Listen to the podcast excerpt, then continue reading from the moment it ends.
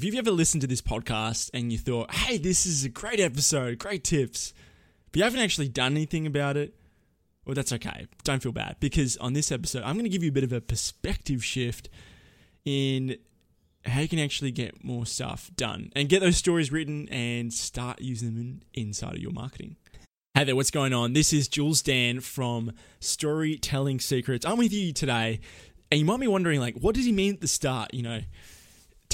You want to take notes, but you've never taken notes before. Well, if you've been like me, okay, you want to get something done, but instead you go listen to a podcast instead, and you go for a walk, you go do your stuff, but you think listening to podcasts is the answer to filling the gap in your productivity. Well, it doesn't actually do that, and especially if you don't take notes in the podcast. But anyways, so I was guilty of that this week, and I always love it how when you reread a book, you just gain that perspective back. It's so much better, right? You've probably had that feeling before. And the book I was rereading this week was Wealth Attraction in the New Economy by Dan Kennedy. Now, this guy's got mixed views. He's very, very political. And while I won't be commentating on his all these little views like that, there are definitely some good wisdoms of nuggets of wisdom in there, and a bit of a backstory, back context. Okay, so 6 months ago, I was probably making a lot of excuses why I was not able to move out, why my business was not up and running, why clients was really slow, while spending all my free time doing this and nothing was happening. I probably could make a lot of excuses, and frankly, they could have been justifiable. But the fact of the matter is that if you don't take 100% responsibility, if you are an entrepreneur, a business owner, then shit won't get done, okay? Especially when it comes to, say, like, listen to the Storytelling Secrets, like, giving you all these great tips, and, you nod your head like, yeah, but then nothing actually happens. And then, for instance, when you want to write that killer email autoresponder, you want to write that ad, you want to write that promotion, and it never actually happens. It's just like, it'll happen soon. I'll do it tomorrow. And I've been guilty of that as well. Like, everyone is guilty of that. But it's so easy to blame stuff like the economy, your partner, your spouse, your staff members, competition stealing your stuff, whatever else, okay? And that's all one thing. The real thing I wanted to bring up today was, like, especially right now, with COVID, most people working from home, the real sort of, I don't know, maybe if you're like me, but sometimes you procrastinate the important but not urgent tasks, okay? And I wrote down 13 things yesterday that were important but not urgent, meaning if I didn't do them, nothing would happen. But over the long term, they would really greatly benefit me, and that was stuff like set up Facebook ads, set up a new autoresponder, create your new lead magnet. There's a new killer lead magnet coming out, by the way. Prospect X amount of people on LinkedIn every single day. Sometimes, I just don't get around to them. Why is that? And I watched a really good video yesterday. I think his name is Andrew Kirby, about procrastination. And it's new science has revealed that it all has to do with a negative emotion attached to the task. And while I think it's a bit of a teaser, like, here's the what, come sign up and I'll teach you how, it made me really think that, there's definitely a negative attachment with parking my butt and doing some LinkedIn prospecting. And if you're probably wondering, hey, why don't you just outsource that? Long story short, I don't want to, so I don't get banned. But anyways, it is a bit of a painful task, and there's a negative emotion attached to it.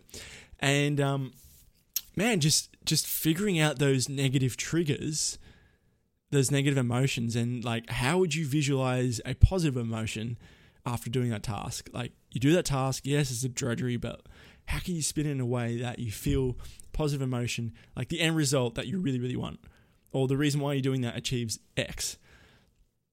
And I know people hate writing, but you got to create your story somehow, okay? So if you listen to this podcast, you've been nodding your head, this is great stuff, but you haven't been doing anything. Maybe you're like me. You've just been procrastinating because you've just fearing this negative emotion attached to it, work. And it's not fun. Okay. So my challenge to you this week is to identify where those blocks are and then figuring out what is the negative emotion attached to it and how do I spin it into something more positive. And just being more mindful and intentional before you go into that. That's something I'm doing this week. It may not be a hardcore direct storytelling tip, but it will help you write those stories and it will help you write and start doing those things in your business that you should be doing that you just frankly put off. And that's okay because we're all human. And Jules giving you a pat on the back, but I'm also giving you some tough love and saying, just suck it up and take 100% responsibility, like Dan Kennedy says.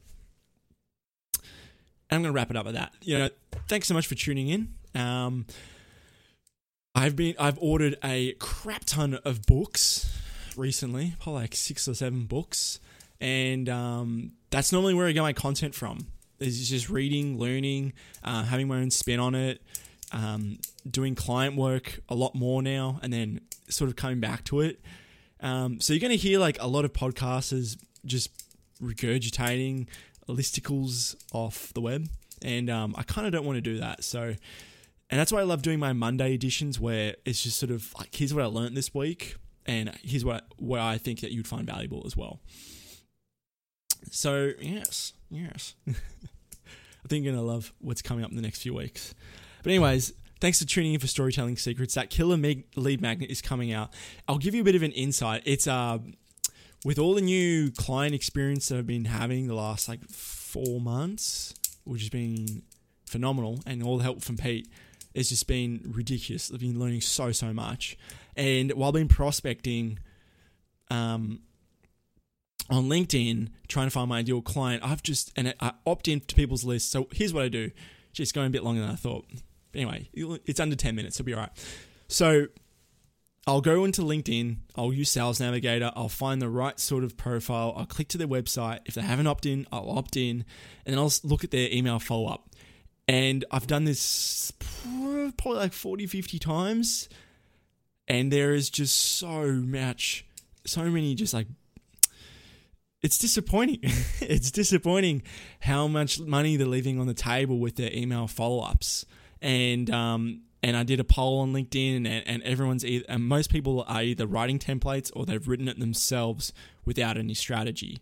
So my lead magnet is all going to be, you know, how do you actually write a really good email follow-up without the templates and with a strategy that actually works to bring in income.